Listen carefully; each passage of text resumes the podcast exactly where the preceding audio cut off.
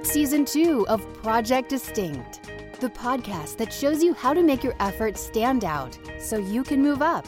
Discover what it takes to grow your business and yourself with best selling author and member of the Sales and Marketing Hall of Fame and the Professional Speakers Hall of Fame, Scott McKain. And it's time for another edition of Project Distinct. Hi, Scott McKain coming to you today from Australia. I'm in Hunter Valley, which uh, it's about a two and a half, three hour drive outside of Sydney, and it's the wine country of Australia. I'm here to speak to a uh, global customer experience conference, and that's coming up. Got in a little bit early, getting ready to tour a winery and have a great time. But I'm really glad that you're here today with me on Project Distinct.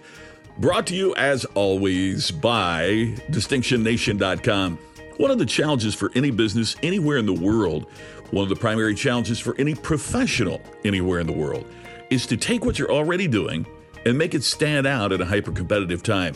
You can find free resources to help you do exactly that at distinctionnation.com. Join the nation. It's absolutely free to receive a workbook and ebooks and an audio program on creating distinction. distinctionnation.com. Well, I've been thinking a lot about sales training here recently, about the sales training that I received when I got into sales, about some of the sales training that I've actually done for organizations over the years, and thinking about in terms of how sales is changing dramatically. It got me thinking about what kind of sales training do we really need? And I stumbled across this blog post. It's by Mary Ann Davis, and she says she's also known as the sales messenger. You can find this blog post on Peak Performance Solutions, WordPress.com, but it's the Peak Performance Solutions blog. And Mary Ann Davis asks the question What training do sales reps really need? And it really dovetailed with what I was thinking about in terms of what do we need to be doing when, when sales is changing so rapidly? Uh, so, uh, Mary Ann Davis is performing this sales training conference and here are some of the comments that she got from sales representatives just in the past week. Listen to these, these are incredible. My sales manager told me I just need to make more calls. Here's another. My sales manager takes 50% of my commission to come on a sales call with me and doesn't even close deals I know I could. Here's another one. My company offers product training but I can't seem to get them to do any sales training. Gosh, I've heard all of those in my experience as well. Just make more calls and you'll make more sales. I don't know that that's true in today's world. And if you make more calls and turn off prospects, it's one of the things I write about in the book Iconic is that we've said, you know, make more calls, you'll make more sales, send out more stuff, you'll get more responses. But in medicine, we know, for example, that we have to look for unintended consequences. Uh, the example that I use in the book is let's say you've developed this drug that cures the flu, and you give it to 100 people, and, and 25 of those uh, are cured from the flu. You have it to 100 people that have a flu, 25 are cured. Boy, what a great start. You're really onto something. We've never had anything that cured flu before.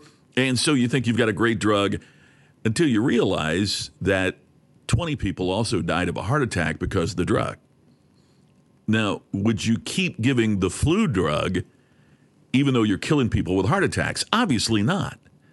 But yet in sales, what we do is if we make more calls, we'll get more sales, and we look at it just from the ratio of outbound to inbound without thinking about how many people absolutely shut us down and never give us another opportunity to talk to them, to contact them, simply because they're so turned off by the fact that we're so aggressive. You know, we're, we're asking them to marry us before we've even dated them. We're going for the close right away.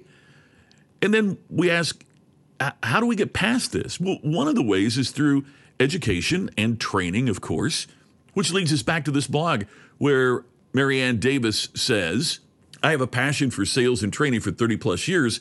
I was fortunate to receive incredible sales training and sales coaching. She says here that her organization did a survey of a large sales group, and it showed that 53% of the sales force had not been to any type of sales training in over five years. She relates it to not sending your professional sports players to training camp before the season. A small investment of time and money will yield more sales, a confident attitude, and improved customer relations. You want all of that, right? Well, of course. So, what about actual sales reps? A, a pre training study that they did at Peak Performance Solutions of 79 salespeople to see if their needs matched the training plan found that the salesperson's highest desires were to learn how to build and maintain customer relationships manage objections and concerns, prospecting, understanding customer needs, asking questions, following a sales process, and understanding customer personality types. Interestingly enough, I didn't see closing on that list at all. Did you? A fourth of respondents also included I need to learn how to better communicate value, how to manage my time, how to make better presentations, and meeting management. It's fascinating to me that we put so much time and effort on closing in our conversations with sales professionals and in sales training when the world is changing from transaction to subscription. In other words, what we want to do is to build a relationship that that the customer will subscribe to over an extended period of time and not just close the one sale and bail. That's one of the challenges we have to confront. What's our approach? Uh, are we building relationships or are we just making more calls where we might be turning off some prospects to the point they'll never talk to us again? How are we approaching this and what is your attitude about it? I'll have a thought about what distinctive sales professionals do right after this reminder. If you want to attain the highest level of distinction, that's becoming iconic. And that's what my new book's about. It's called Iconic How Organizations and Leaders Attain, Sustain, and Regain the ultimate level of distinction. If you'd like to learn more about the book, named by Forbes.com as one of the 10 best business books of the year, just go to iconicbusinessbook.com. I don't think it's any shock to say that sales have changed. As I mentioned earlier, we've gone from a transaction model to a subscription model, and we're moving there very, very rapidly. We're moving from us, the sales professional, having all the information to customers having more information sometimes than we have. Customers have access to more information than they need to know, than they want to know in many cases. What we have to understand is while information is everywhere, wisdom is in short supply.